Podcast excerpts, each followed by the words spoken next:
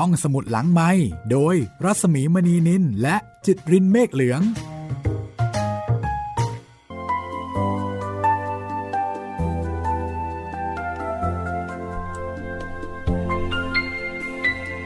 สวัสดีค่ะ ต้อนรับคุณผู้ฟังเข้าสู่รายการห้องสมุดหลังไม้นะคะ เราเจอเจอกันที่นี่ค่ะดิฉันรัศมีมณีนินก็นำเรื่องดีๆ จากหนังสือที่น่าสนใจมาเล่าให้คุณได้ฟัง ก็คือจะรอคุณแบบนิ่ง ๆ อยู่ที่เว็บไซต์แห่งนี้ เข้ามาฟังเมื่อไหร่ก็ได้ค่ะ แล้วก็สำหรับรายการห้องสมุดหลังใหม่นะคะ ก็จะมีเรื่องที่น่าสนใจจากหนังสือ หนังสือไทยหนังสือเทศ หนังสือเก่าหนังสือใหม่ก็สลับผัดเปลี่ยนหมุนเวียนกันไป ให้มีหลากหลายรสชาติ คุณผู้ฟังจะได้ไม่เบื่อ แล้วก็สำหรับวันนี้นะคะ จะเป็นตอนแรกของซีรีส์ใหม่ หลังจากเราได้ติดตามชะตาชีวิตของทาส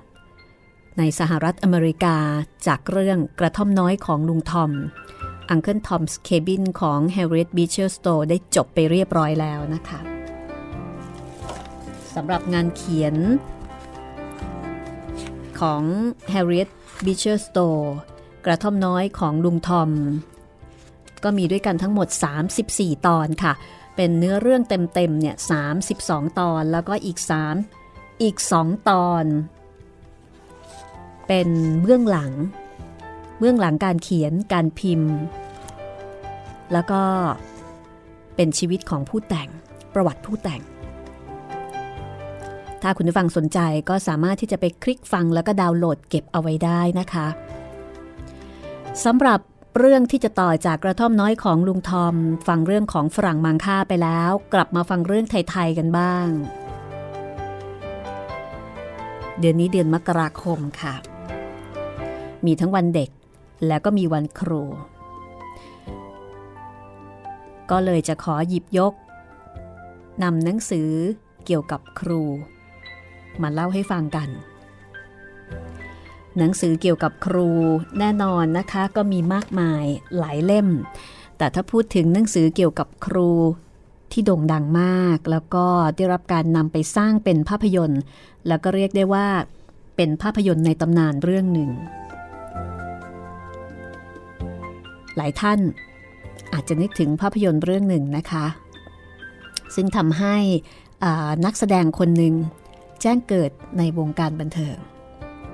เป็นพระเอกที่ไม่หล่อเป็นพระเอกที่ดูหน้าตาธรรมดา ธรรมดา แต่ดังมาก ๆ ในช่วงนั้น ปิยะตระกูลราชค่ะ คุณผู้ฟังนึกออกแล้วใช่ไหมคะ ว่าเรื่องต่อไปของห้องสมุดหลังใหม่จะเป็นเรื่องอะไร แน่นอนค่ะสำหรับซีรีส์ใหม่ที่จะนำเสนอให้คุณได้ติดตาม สะท้อนชีวิตของครูประชาบาล ครูบ้านนอก ก็คือเรื่องครูบ้านนอก ครูบ้านนอกเป็นภาพยนตร์ไทยที่ออกฉายในปี 2521 ค่ะ 30 กว่าปีมาแล้วนะคะกำกับโดยสุรศรีผาธรรม เป็นภาพยนตร์ที่สะท้อนปัญหาสังคมในชนบททางภาคตะวันออกเฉียงเหนือหรือว่าภาคอีสาน ว่าด้วยเรื่องของครูหนุ่มสาว ที่เพิ่งเรียนจบจากวิทยาลัยครู สมัยก่อนยังคงเรียกวิทยาลัยครูนะคะ แล้วก็เดินทางไปสอนหนังสือเป็นครูบ้านนอกในถิ่นธุรกันดารซึ่งไม่มีไฟฟ้า ไม่มีน้ำประปายูกยา มดหมออะไรก็ไม่พร้อมเหมือนกับในเมือง คือมีปัญหาในหลาย ๆ ด้านก็ค่อนข้างจะลำบากพอสมควร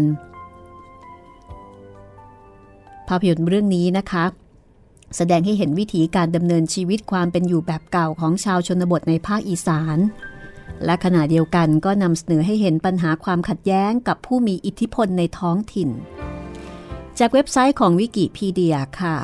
บอกเล่าเบื้องหลังของภาพยนตร์เรื่องนี้ว่าถ่ายทำที่บ้านนอนเมอออขออภัยนะคะ ถ่ายทำที่บ้านดอนเมยตำบลนาจิกอำเภออำนาจเจริญ จังหวัดอุบลราชธานี ซึ่งปัจจุบันนี้ก็คือจังหวัดอำนาจเจริญ ที่นี่เป็นบ้านเกิดของผู้ประพันธ์คำหมานคนไข่แล้วก็สมุดเป็นบ้านหนองหมาวอ เป็นภาพยนตร์ที่ใช้นักแสดงหน้าใหม่ทั้งหมดค่ะ ใหม่กิ๊กเลยทีเดียวนะคะ เข้าฉายครั้งแรกวันที่ 17 มิถุนายน 2521 ที่โรงหนังศาลาเฉลิมไทย เป็นภาพยนตร์ที่ประสบความสำเร็จนะคะโด่งดังมากค่ะ ทำรายได้ถึง 9 ล้านบาท ได้รับความชื่นชมจากนักวิจารณ์ แล้วก็ถูกนำไปฉายยังต่างประเทศ ได้รับรางวัลภาพยนตร์สร้างสรรค์ และรางวัลผู้กำกับยอดเยี่ยมจากประเทศรัสเซียด้วย ในปี 2552 ค่ะ สุรศรีผาธรรมได้นำภาพยนตร์กลับมาสร้างใหม่อีกครั้ง โดยสหมงคลฟิล์มครั้งนี้นำแสดงโดยพิเชษกองการ ฟ้อนฟ้าผาธรรม แล้วก็หม่ำจกมก ออกฉายในวันครู 14 มกราคม 2553 ครั้งนี้ใช้ชื่อภาพยนตร์ว่า ครูบ้านนอกบ้านหนองฮีใหญ่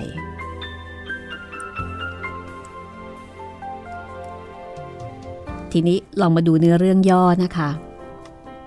จากเว็บไซต์ของวิกิพีเดียก็ได้สรุปเนื้อเรื่องย่อของครูบ้านนอก เริ่มต้น ในงานเลี้ยงส่งนักศึกษาในวิทยาลัยครูแห่งหนึ่ง ในขณะที่ทุกคนกำลังสนุกสนานกับการสังสรรค์จากการจัดงานอำลาสถาบันจากวงดนตรีสมัยใหม่ ครูปิยะก็เดินเลี่ยงออกมาจากงานแล้วก็มายืนชมนิทรรศการวิถีชีวิตของชาวอีสานอย่างสนใจ แล้วก็นับเป็นแรงบันดาลใจที่ทำให้ครูหนุ่มคนนี้ ตัดสินใจที่จะสอบบรรจุเป็นครู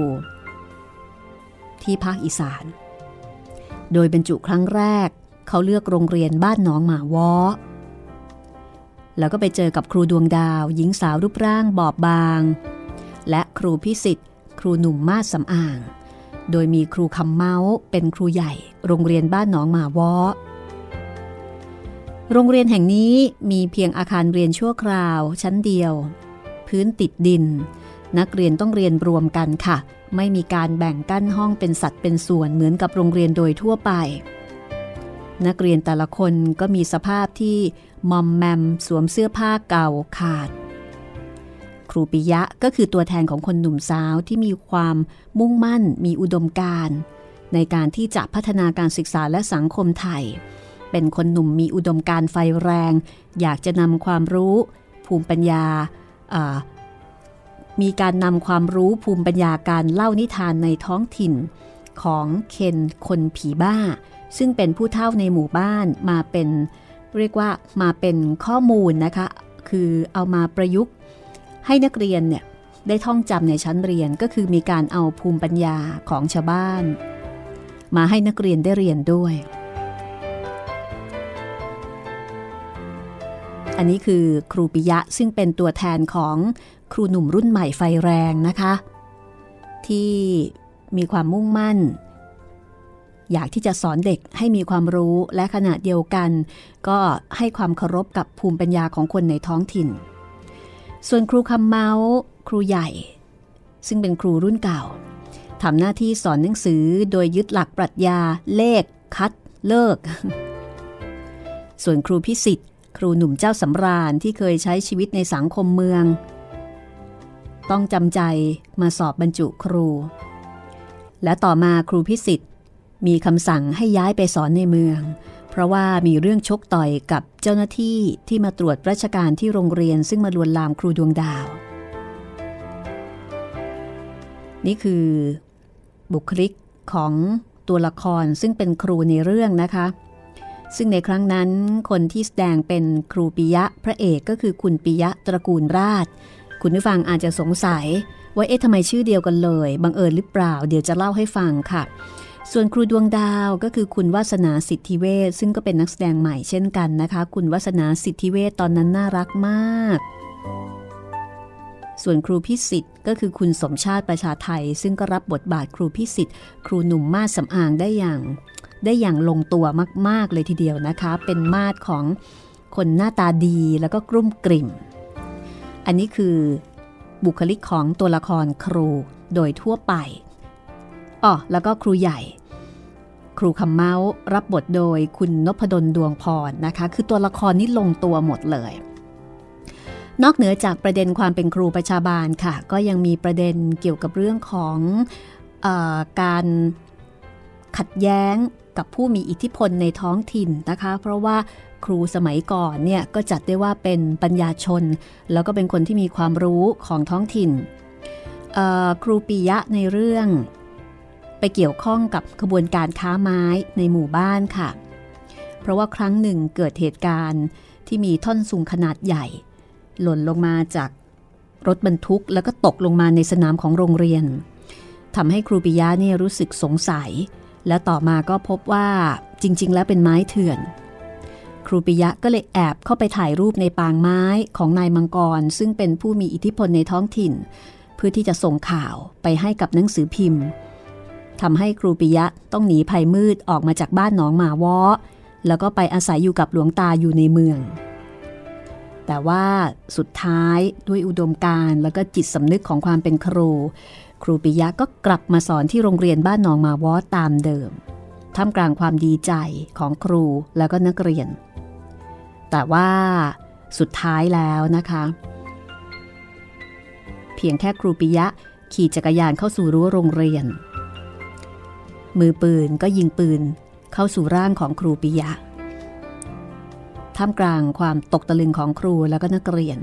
จนครูปิยะเสียชีวิตแล้วก็สิ้นใจตาย คือเป็นภาพยนตร์ที่สะเทือนใจมากนะคะ เป็นภาพยนตร์ที่สะท้อนชีวิตของครูบ้านนอก ซึ่งจะว่าไปก็ไม่ใช่พล็อตเรื่องที่เออไม่ใช่พล็อตเรื่องที่ขายอะ่ะ เพราะว่าไม่ใช่เรื่องตบตี ไม่ใช่เรื่องน้ำเน่า แต่ว่าเป็นเรื่องจริง แล้วก็เป็นเป็นหนังน้ำดีนะคะ แต่ปรากฏว่าเรื่องนี้ดังมากๆค่ะ แล้วก็ทำให้นักแสดงทุกคนโดยเฉพาะคุณปิยะตระกูลราชเนี่ยขึ้นท่านพระเอก แล้วก็อาจจะเป็นพระเอกคนแรก ๆ ของวงการมั้งคะ ซึ่งไม่หล่อเป็นพระเอกที่หน้าตาธรรมดาสุดๆเลย ก็เพราะหน้าตาธรรมดาธรรมดานี่แหละค่ะ ที่ทำให้คุณปิยะตระกูลราชเนี่ยได้รับบทเป็นครูปิยะซึ่งเป็นครูบ้านนอกนะคะ และเนื่องจากว่าตอนจบพระเอกตายก็ยิ่งทำให้โอ้โห คนดูนี่ปาดน้ำตากันเป็นแถวนะคะ เป็นภาพยนตร์ที่ซาบซึ้งตรึงใจในอุดมการณ์ของชายหนุ่มคนหนึ่งที่มุ่งมั่นจะเป็นครูบ้านนอก แล้วก็สุดท้ายด้วยความไม่นิ่งดูดายกับความอายุติธรรม กับความทุจริต ในที่สุดเขาก็ต้องมาสงเมยชีวิตนะคะ ดิฉันจำได้ว่าตอนนั้น ดิฉันมีโอกาสชมภาพยนตร์เรื่องครูบ้านนอกครั้งแรกเนี่ยที่หนังกลางแปลงแถวแถวบ้าน ดีใจมาก แล้วก็ตื่นเต้นมาก และฉากสุดท้ายที่ครูปิยะถูกยิง แล้วก็ล้มลมคือปั่นจักรยาน แล้วก็ถูกยิงแล้วก็ล้มจากรถจักรยานแล้วก็มาสิ้นใจตายโอ้โห เป็นฉากที่เป็นฉากที่สะเทือนใจ ทุกคนนี่ร้องไห้กันหมดเลยนะคะ แล้วก็เป็นภาพยนตร์ที่ประทับใจซาบซึ้งมาก เป็นภาพยนตร์ไทยในตำนานเรื่องหนึ่งเลยทีเดียว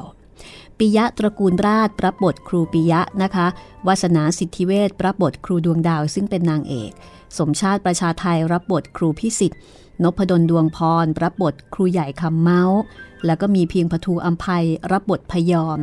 ต้นโตมอนรับบทเคนคนผีบ้า สุพัฒบุญยรัตพันธ์รับบทหมอสมบัติ สิงห์อิ่มลาบรับบทนายมังกร ชาญบ้านสั้นรับบทมือปืนนะคะ นี่คือภาพยนตร์เรื่องครูบ้านนอก ซึ่ง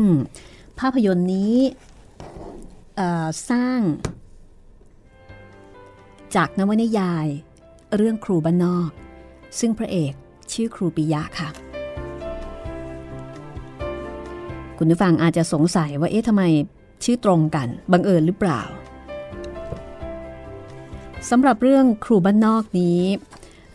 ในหนังสือเรื่องครูบ้านนอกที่ทางสำนักพิมพ์มิ่งมิตรพิมพ์แล้วก็เผยแพร่ ฉบับที่ดิฉันมีอยู่เนี่ยเป็นฉบับพิมพ์ครั้งที่ 12 มกราคม 2553 นะคะได้กล่าวถึงที่มาที่ไปของนิยายเรื่องครูบ้านนอกค่ะ ว่ามีความเป็นมาดังนี้ อันนี้เป็นคำนำของผู้ประพันธ์นะคะในการพิมพ์ครั้งที่ 12 ของครูคำหมานคนไข่ซึ่งลงวันที่ ลงเวลาเอาไว้ว่าเมื่อเดือนตุลาคม 2552 ค่ะครูคำหมานคนไทยบอกว่า นิยายเรื่องครูบ้านนอกเนี่ยจริง ๆ แล้ว มีชื่อเดิมว่าบันทึกของครูประชาบาลค่ะ คือในขณะที่ครูคำหมานเป็นข้าราชการครูในจังหวัดอุบลราชธานี เขาได้เขียนเรื่องสั้นชุดหนึ่งนะคะจากประสบการณ์ ที่ได้สัมผัสด้วยตัวเองคือจากประสบการณ์ตรงที่เป็นครูบ้านนอก เป็นครูประชาบาล แล้วก็บวกกับเรื่องราวที่ได้รับรู้จากคำบอกเล่าของครูและก็ชาวบ้าน ที่เคยรู้เห็นเหตุการณ์และก็เรื่องราวของครูประชาบาลในท้องถิ่น เรื่องสั้นชุดดังกล่าวเนี่ยก็จะมีเนื้อหาสาระเกี่ยวกับชีวิตความเป็นอยู่ของครูประชาบาลจังหวัดอุบลราชธานี ในช่วงเวลาปีพุทธศักราช 2500 ถึง 2519 ค่ะ เมื่อเขียนเสร็จนะคะ ก็ตั้งชื่อว่าบันทึกของครูประชาบาล ประกอบด้วยเรื่องสั้น 69 ตอน ตอนละประมาณหนึ่งหน้ากระดาษฟูลสแกปค่ะ สมัยนี้ยังรู้จักกระดาษฟูลสแกปอยู่หรือเปล่าคะ เดี๋ยวนี้ส่วนใหญ่เราก็น่าจะรู้จักแต่กระดาษ A4 เนาะฟูสแกปนี่มันจะยาวกว่า A4 จากนั้นครูคำหมานก็ขอให้ดรเอกวิทย์ณถลาง ซึ่งตอนนั้นท่านเป็นรองอธิบดีกรมสามัญศึกษาช่วยเขียนคำนำให้ ซึ่งท่านก็ได้กรุณาเขียนคำนำให้เมื่อวันที่ 15 มีนาคม 2519 ค่ะสำนักพิมพ์บรรณกิจเทรดดิ้งกรุงเทพก็ได้จัดพิมพ์ ปรากฏว่าหนังสือเล่มนี้เนี่ยประสบความสำเร็จแล้วก็ไปไกลเกินคาด เพราะว่าไปคว้ารางวัลชมเชยหนังสือดีเด่นประเภทนวนิยาย ในงานสัปดาห์หนังสือแห่งชาติปีพุทธศักราช 2519 คือปีนั้นเลย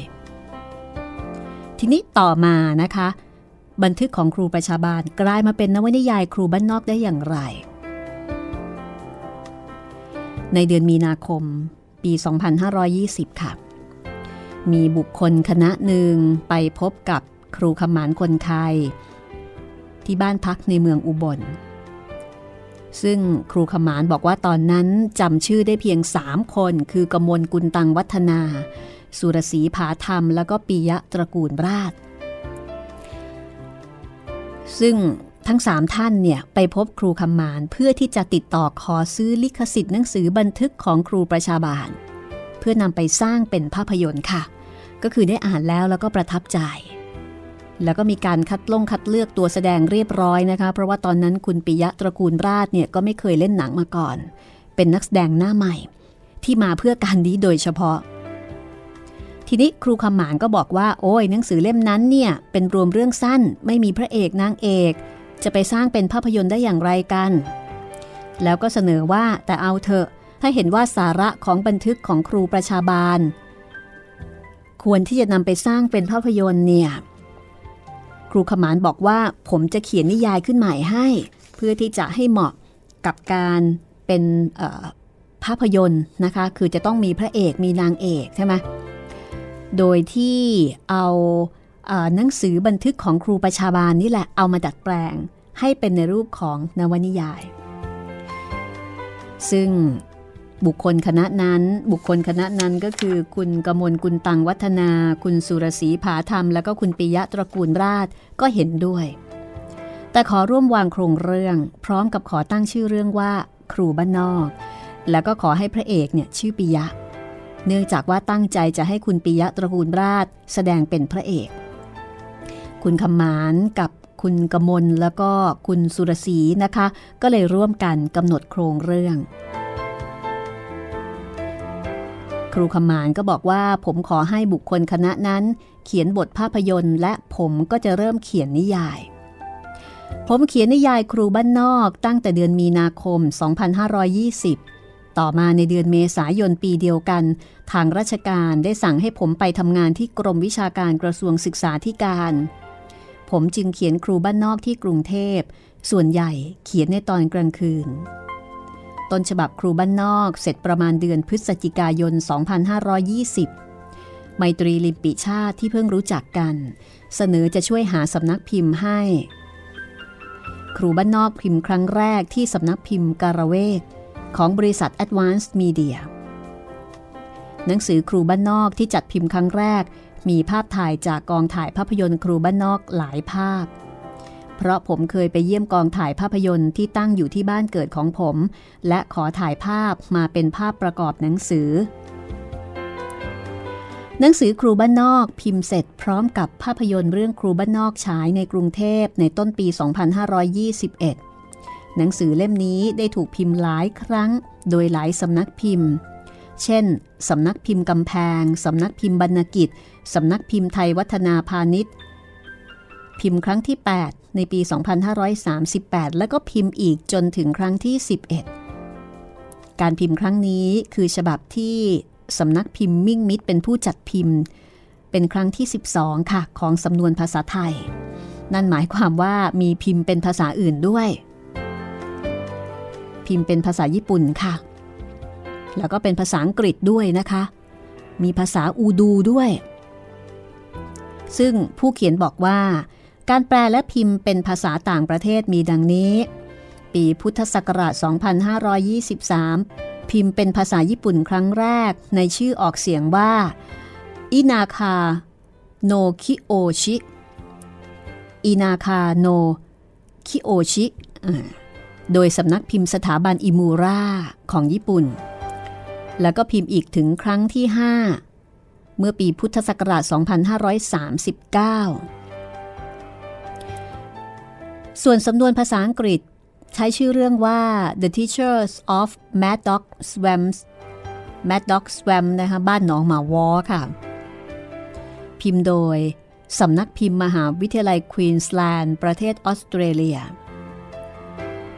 จากนั้นปี 2525 พิมพ์ครั้งที่สองโดย Silkworm Books สำนักพิมพ์สุริวงศ์เชียงใหม่ แล้วก็เคยพิมพ์เป็นสำนวนภาษาอูรดูนะคะ ชื่อเรื่องว่า The Death of Dream พิมพ์โดยสถาบันมาเชลเมืองละฮอประเทศปากีสถาน เมื่อปีคริสต์ศักราช 2003 ค่ะ เพราะฉะนั้นนอกเหนือจากภาษาไทยนะคะ ก็มีภาษาญี่ปุ่น มีภาษาอังกฤษ มีภาษาอุรดู นี่คือที่มาที่ไปของหนังสือ แล้วก็ของภาพยนตร์นะคะ ซึ่งทั้งหนังสือครูบ้านนอก แล้วก็ภาพยนตร์เรื่องนี้ ก็เรียกว่ามีจุดกำเนิดที่คู่ขนานกันไป เอาละค่ะ พักสักครู่นะคะ เดี๋ยวช่วงหน้า เราจะไปรู้จักกับผู้เขียน คือครูคำหมานคนไข่ว่าท่านเป็นใคร แล้วก็ ทำไมถึงได้เขียนเรื่องนี้ขึ้นนะคะ มารู้จักกับผู้เขียนในช่วงหน้ากับวันนี้ซึ่งเป็นอาจจะเรียกได้ว่าเป็นตอนสุกดิบก็แล้วกันนะคะ ตอนสุกดิบที่จะมาแนะนำให้คุณได้รู้จักกับครูบ้านนอก และผู้ให้กำเนิดครูบ้านนอกคำหมานคนไทยค่ะ ห้องสมุดหลังไม้โดยรัศมีมณีนินและจิตรินเมฆเหลือง เข้าสู่ช่วงที่2นะคะของห้องสมุดหลังใหม่วันนี้ ซึ่งเป็นตอนเอเรียกได้ว่าเป็นตอนสุกดิบก็แล้วกันนะคะ เป็นตอนที่จะแนะนำสำหรับซีรีส์เรื่องใหม่ ครูบ้านนอก บทประพันธ์ของคำหมานคนไข่ซึ่งได้ฟังเบื้องหลังนะคะ ของนวนิยายเรื่องครูบ้านนอก ที่เขียนคู่ขนานไปกับการทำบท เรื่องครูบ้านนอก ซึ่งเป็นภาพยนตร์ไทยที่เรียกได้ว่าเป็นหนังเกี่ยวกับครูในตำนานเรื่องหนึ่งทีเดียวนะคะโด่งดังมากเมื่อปี 2521 ได้ฟังที่มาที่ไปของภาพยนตร์ครูบ้านนอก ซึ่งก็ต้องบอกว่าเป็นที่ไปที่มาของนวนิยายเรื่องครูบ้านนอก เช่นเดียวกัน แล้วก็ด้วยเหตุที่มีการวางโครงเรื่อง ร่วมกันระหว่างผู้สร้างภาพยนตร์กับผู้เขียน พระเอกของเรื่องหรือว่าตัวเอกของเรื่องจึงชื่อว่าปิยะ ตามชื่อของนักแสดงซึ่งก็คือคุณปิยะตระกูลราชนะคะ คือใช้ชื่อจริงของนักแสดง แล้วก็ทำให้ดูสมจริงสมจังมากเลยทีเดียว ภาพยนตร์เรื่องครูบ้านนอกประสบความสำเร็จอย่างงดงามนะคะแล้วก็มีการนำมาสร้างเป็นเวอร์ชั่นครูบ้านนอก บ้านหนองฮีใหญ่ ในปี 2553 อย่างที่บอกไป ซึ่งก็มีเพลงประกอบภาพยนตร์นะคะที่ไพเราะ ซึ่งเดี๋ยวก็คงได้นำมาเปิดให้คุณได้ฟังกัน ในช่วงนี้นะคะ รายการห้องสมุดหลังใหม่ ซึ่งตั้งแต่ขึ้นปีใหม่ขึ้นมา เราไม่ได้มีการออกอากาศเป็นเวลาเหมือนอย่างแต่ก่อน ก็ต้องชี้แจงคุณผู้ฟังนะคะ เดี๋ยวไปรอตอนบ่ายโมงถึงบ่ายสองหรือว่าหนึ่งทุ่มถึงสองทุ่ม แล้วไม่เห็นรายการห้องสมุดหลังใหม่และจะตกอกตกใจ หรือว่าหลายคนก็อาจจะเข้าใจผิดคิดว่าในเมื่อในผังไม่มีห้องสมุดหลังใหม่ ก็เลยคิดว่าไม่มีห้องสมุดหลังใหม่ให้ให้ฟังกันอีกต่อไป จริงๆแล้วไม่มีเฉพาะการออกอากาศตามผังเท่านั้นเอง แต่ว่าห้องสมุดหลังใหม่ยังคงอยู่รอให้บริการคุณ อยู่ที่นี่ค่ะ วิทยุไทย PBS ออนไลน์ www.thaipbsradio.com วิทยุไทย PBS ออนไลน์วิทยุข่าวสารสาระเพื่อสาธารณะและสังคมนะคะ มีทั้งเรื่องข่าวสารและก็ความบันเทิง ความบันเทิงอย่างมีสาระ ต้องบอกแบบนี้ค่ะ เพราะฉะนั้นคุณผู้ฟังก็สามารถที่จะมาใช้บริการของห้องสมุดหลังใหม่ได้เหมือนเดิมทุกอย่าง เพียงแต่ว่าไม่ต้องรอตอนบ่ายโมงถึงบ่ายสองนะคะ ก็เข้ามาคลิกฟังหรือไม่ก็ดาวน์โหลดได้เลย เราก็จะมีการ up ตอนใหม่ ๆ ให้ ก็ประมาณช่วงเย็นๆนะคะ จะมีการ up ตอนใหม่ ๆ ให้ทุกวันจันทร์ถึงวันศุกร์ค่ะ แล้วก็สำหรับเรื่องที่จะเล่าต่อ จากเรื่องกระท่อมน้อยของลุงทอมก็คือเรื่องนี้ครูบ้านนอกเพื่อรับกับวันครู เดือนมกราคมนะคะ แล้วก็อีกเหตุผลหนึ่งก็คือว่าเเรื่อง ครูบ้านนอกนี้ เป็นบทประพันธ์ของคำหมานคนไข่ซึ่งก็เป็นที่น่าเสียดายนะคะว่าเเมื่อวันที่ 10ธันวาคม คำหมานคนไข่เจ้าของบทประพันธ์ครูบ้านนอก ได้จากไปอย่างสงบด้วยโรคชาราค่ะ ในวัย 79 ปี ที่โรงพยาบาลพระมงกุฎเกล้าหลังจากพักรักษาตัวเป็นเวลานานคำหมานคนไข่มีชื่อจริงนามสกุลจริงว่า สมพงษ์พละศูนย์ค่ะ เป็นตัวอย่างของครูชนบทที่อุทิศตนเพื่อสังคมและแวดวงการศึกษา ผลงานสำคัญที่ทำให้เป็นที่รู้จัก แล้วก็เป็นผลงานที่อาจจะเรียกได้ว่าสร้างชื่อเสียง ให้โด่งดังอย่างมาก แล้วก็เป็นที่รู้จักไปทั่วประเทศก็คือนวนิยายเรื่องครูบ้านนอก ที่ถูกนำไปสร้างเป็นภาพยนตร์สะท้อนชีวิตของครูประชาบาล ว่ากันว่าชีวิตส่วนตัวของครูสมพงษ์พละศูนย์ก็เป็นคนที่มี บุคลิกลักษณะเหมือนกับพระเอกเรื่องครูบ้านนอกนะคะ คือเป็นคนเรียบง่าย ขณะเดียวกัน มีความเป็นนักวิชาการสูงค่ะ เมื่อครั้งไปเรียนต่อระดับปริญญาโทที่ประเทศสหรัฐอเมริกา ได้นำหลักการของอับราฮัมลินคอนมาใช้ แล้วก็ยึดถือตลอดมา นั่นก็คือหลักการของเสรีภาพ อิสรภาพ ก็เรียกได้ว่าเป็นผู้ยึดหลักประชาธิปไตย ตราบจนลมหายใจสุดท้ายนะคะ ก็ถือเป็นการสูญเสียของวงการวงการหนังสือของบ้านเรานะคะ วงการวรรณกรรม จากไปเมื่อวันที่ 10 ธันวาคม 2559 ที่ผ่านมานี้เองค่ะ ในหนังสือครูบ้านนอก ที่จัดพิมพ์โดยสำนักพิมพ์มิ่งมิตร ในปี 2553 ได้กล่าวถึงประวัติของครูคำหมานคนไทยเอาไว้ว่า เป็นนามปากกาของนายสมพงษ์พละศูนย์ ซึ่งเริ่มใช้นามปากกานี้มาตั้งแต่ปี 2513 ค่ะ ในการเขียนบทความ ลงตีพิมพ์ในวารสารเพื่อนครูอุบล ครูสมพงษ์พละศูนย์ให้เหตุผลบอกว่า เพื่อให้ชื่อคล้ายกับชื่อของชาวอีสานเชื้อสายลาว ที่นิยมขึ้นต้นด้วยคำว่าคำซึ่งมีความหมายถึงทอง คือทองคำเช่นคำดีคำตันคำแปลงคำผองคำพองคำพูนคำเพงคำมีคำสิงนะคะ ส่วนคำว่าหมาน หมายถึงได้มาก มีมาก มีโชคลาภ คำว่าคนก็หมายถึงมนุษย์ทั่วไป คือคนธรรมดาอย่างเราๆนี่แหละค่ะ ส่วนคำว่าไข่สละไอไม้มาลายแล้วก็คอควาย หมายถึงมีความดีในระดับปานกลาง หรือระดับพอใช้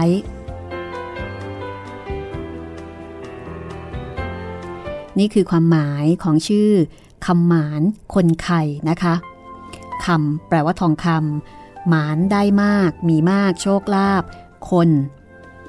มนุษย์ทั่วไปใครมีความดีในระดับปานกลางนี่คือความหมายของชื่อคำหมานคนไข่หน้าปากกาคำหมานคนไข่ของอาจารย์สมพงษ์พระศูนย์ก็ได้เริ่มขึ้น ด้วยเหตุผลดังกล่าวค่ะ แล้วท่านก็เขียนบทความเกี่ยวกับการศึกษาตั้งแต่เริ่มรับราชการครู เมื่อปีพุทธศักราช 2502 ใช้ชื่อจริงบ้าง ใช้นามปากกาบ้าง ในปี 2513 ก็ได้ใช้นามปากกาคำหมานคนไทยเขียนบทความในรูปแบบจดหมายถึงผู้อ่านชื่อว่า จดหมายจากครูคำหมานคนไข่บทความดังกล่าวก็ได้พิมพ์เผยแพร่ในวารสารวิทยาสารของสำนักพิมพ์ไทยวัฒนาพาณิชย์ติดต่อกันเป็นเวลาประมาณ 2-3 ปี ต่อมาสำนักพิมพ์บรรณกิจเทรดดิ้งได้รวบรวม แล้วก็จัดพิมพ์เป็นเล่มค่ะ ชื่อว่าจดหมายจากครูคำหมานคนไข่ นี่นับเป็นหนังสือเล่มแรกของคำหมานคนไทยค่ะ และต่อมาในปี 2519 สำนักพิมพ์บรรณกิจเทรดดิ้ง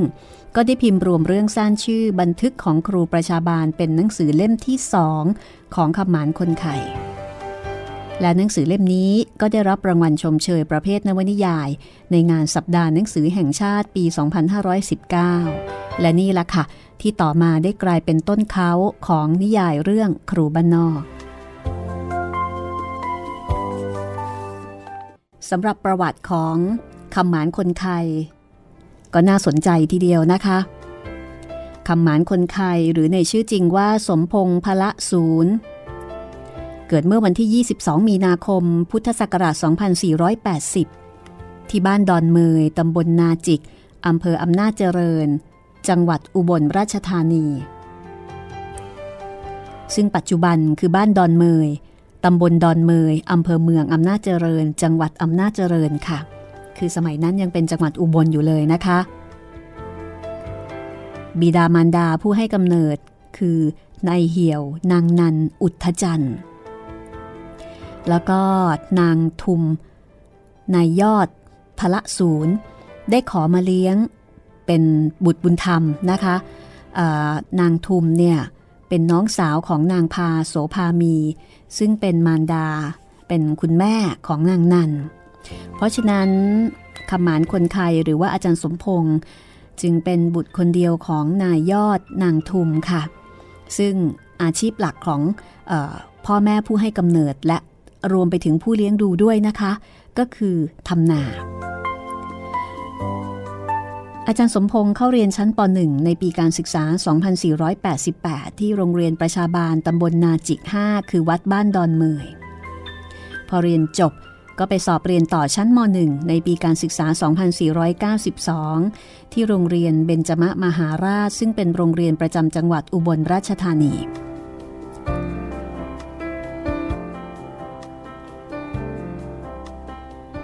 ในขณะที่ครอบครัว มีความประสงค์ที่จะให้อาจารย์สมพงษ์เนี่ยได้ศึกษาเล่าเรียนจนถึงระดับปริญญา ก็ขออาศัยที่ดินของญาติที่บ้านหนองสาลาอำเภอเมืองอุบลสร้างบ้าน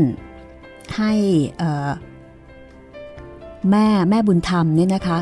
คือนางทุม อยู่ดูแลลูกค่ะ และต่อมาเมื่ออบิดาถึงแก่กรรมในปี 2493 นางทุมซึ่งเป็นมารดานะคะ แล้วก็ดูแลอาจารย์สมพงษ์มาตลอดเนี่ยก็เลี้ยงดูลูกชาย ด้วยการทำลอดช่องไปขายที่ตลาดสดในตอนเช้า แล้วก็ในตอนสายก็จะหาขนมจีนน้ำยา เร่ขายในละแวกบ้านหนองสาลาแล้วก็ชุมชนใกล้เคียง หาไรายได้มาเลี้ยงดูลูกชายนะคะ แล้วก็ทำงานหนัก จนกระทั่งล้มป่วยในปี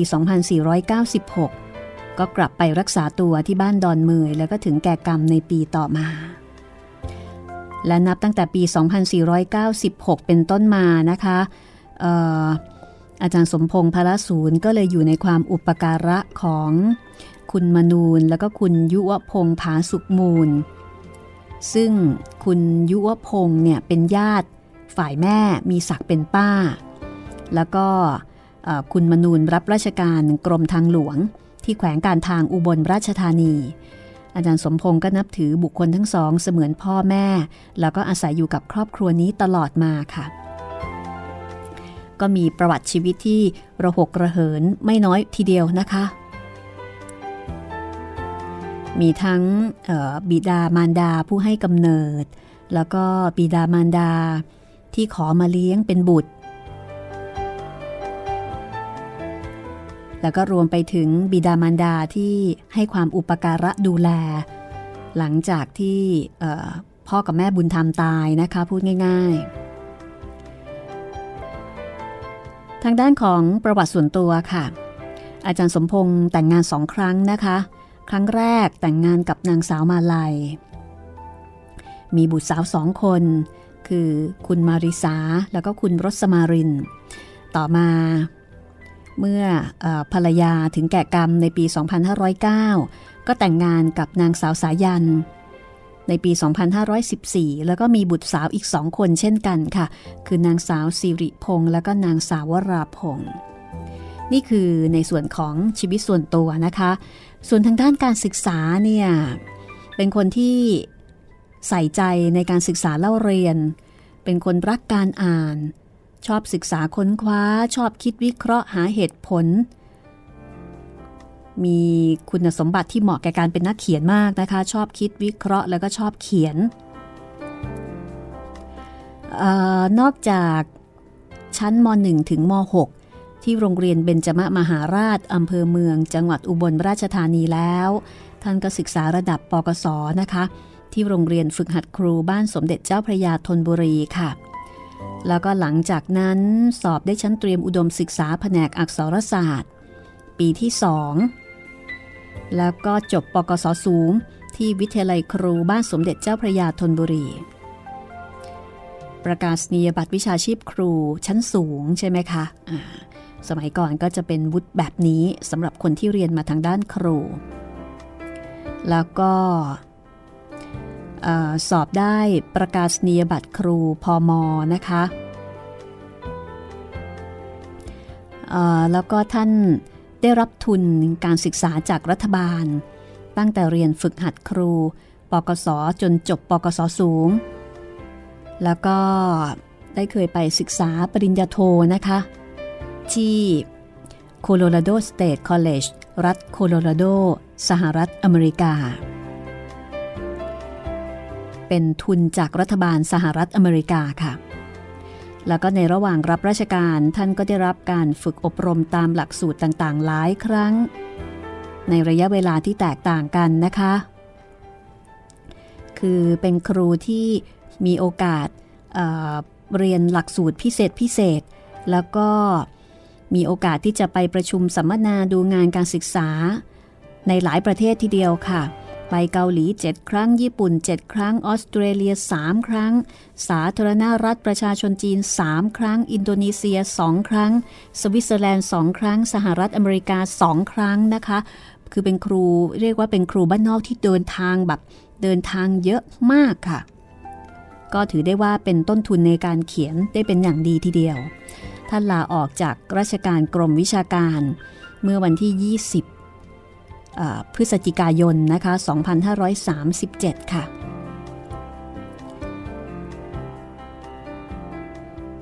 คือนอกจากเป็นครูแล้วเนี่ย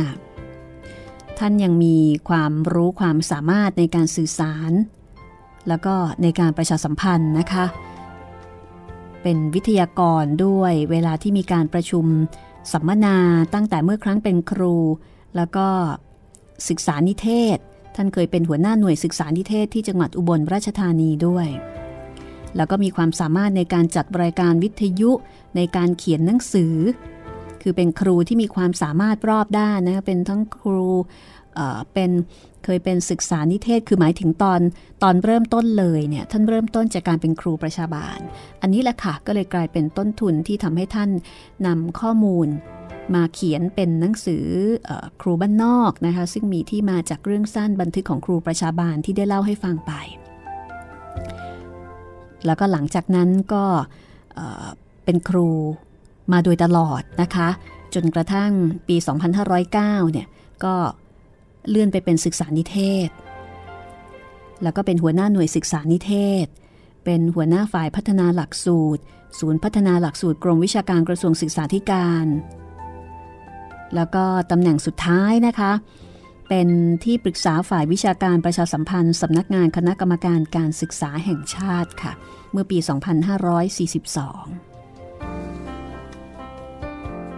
และท่านเคยเป็นรองเลขาธิการครุสภาสำนักงานเลขาธิการครุสภาด้วยนะคะ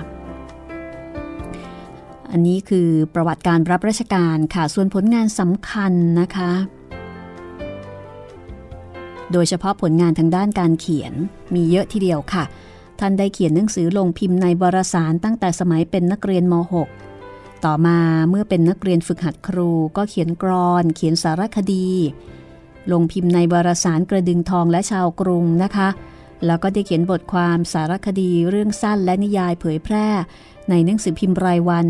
วารสารต่างๆ ส่วนใหญ่ใช้นามปากกาว่าคำหมานคนไข่ ก็เป็นที่รู้จักของนักอ่านและก็ครูบาอาจารย์ทั่วไป นอกเหนือจากงานเขียนประเภทบทความสารคดีเรื่องสั้นที่มีมากมายแล้วนะคะ ในส่วนของประเภทหนังสือสารคดี ก็มีเรื่องจดหมายจากครูคำหมานคนไข่ที่บอกว่าเป็นหนังสือเล่มแรกเมื่อปี 2518 โดยสำนักพิมพ์บรรณกิจเทรดดิ้งจำกัด เรื่องจดหมายจากครูบ้านนอก จดหมายจากน้องมาวอปากอีสาน ประษาคนภูทร ครูประชาบาลเรือจ้างคว้างลำครูประชาบาลปฏิวัติ เรือจ้างคว้างลำพยา ภูมิปัญญาอีสาน ข้ามโขงไปหาลา ข้ามโขงไปลาว ครูบ้านนอกขี่เรือบิน เที่ยวบาหลี อันนี้คือประเภทบทความสารคดีแล้วก็เรื่องสั้นค่ะ ส่วนประเภทรวมเรื่องสั้นและนิทานก็จะมีบันทึกของครูประชาบาล หัวอกศึกษาประษาคนภูทร ไม้บรรทัดคดนิทานเสียวสวาดเสียงเมี่ยงนะคะ แล้วก็มีหนังสือสำหรับเด็กและเยาวชนค่ะ ได้แก่เพื่อนรักเพื่อนแท้ เหตุเกิดที่บ้านดอนทราย ชีวิตใหม่ เรื่องนี้ได้รับรางวัลวรรณกรรมบัวหลวงสำหรับเยาวชนของธนาคารกรุงเทพนะคะ ในปี 2520 ด้วย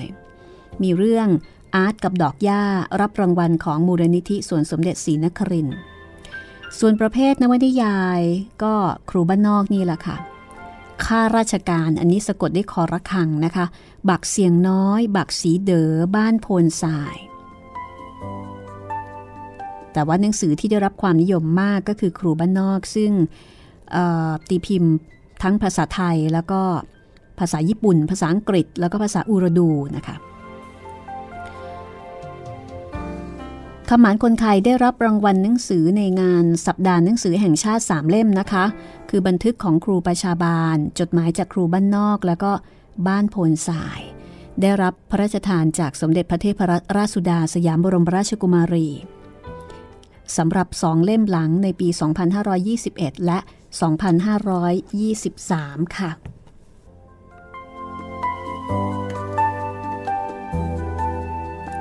นี่ก็เป็นเรื่องราวที่น่าจะทำให้เราได้รู้จักเบื้องหลังแล้วก็ที่มาที่ไปของเรื่องครูบ้านนอกได้ดียิ่งขึ้นนะคะ จากบทประพันธ์ของอคำหมานคนไทยซึ่งเป็นครู แล้วก็เป็นนักวิชาการทางด้านการศึกษา แล้วก็เรื่องนี้เขียนขึ้นจากประสบการณ์ตรงประสบการณ์จริง คุณผู้ฟังฟังเรื่องนี้แล้วอาจจะเกิดแรงบันดาลใจ ในการที่จะไปหาภาพยนตร์มาชมนะคะ น่าชมมากค่ะ เป็นภาพยนตร์เมื่อปีภาพยนตร์เมื่อปี 2521 นะคะ อันนั้นคือ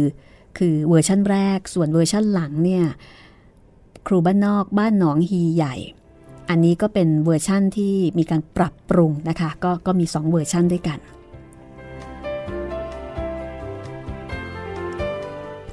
เอาละค่ะ ปิดท้ายวันนี้นะคะ เลือกเพลงแสงลำสุดท้าย ซึ่งเป็นเพลงประกอบเรื่องครูบ้านนอกในเวอร์ชั่น เวอร์ชั่นล่าสุดมาให้คุณได้ฟังกัน แล้วตอนต่อไป เราจะเริ่มเข้าสู่เรื่องราวของ ครูบ้านนอกไปติดตามชีวิตของครูบ้านนอกค่ะ เป็นชีวิตของครูเมื่อประมาณปีก่อนปี 2521 เรื่องราวจะประทับใจอย่างไรนะคะ ก็อยากให้คุณผู้ฟังได้ติดตาม จากรายการห้องสมุดหลังใหม่ในสักราชใหม่ ในรูปโฉมใหม่ที่ยังคงให้บริการอยู่ตรงนี้เหมือนเดิมค่ะ วันนี้หมดเวลาแล้วนะคะ ลาคุณฟังไปก่อน สวัสดีค่ะ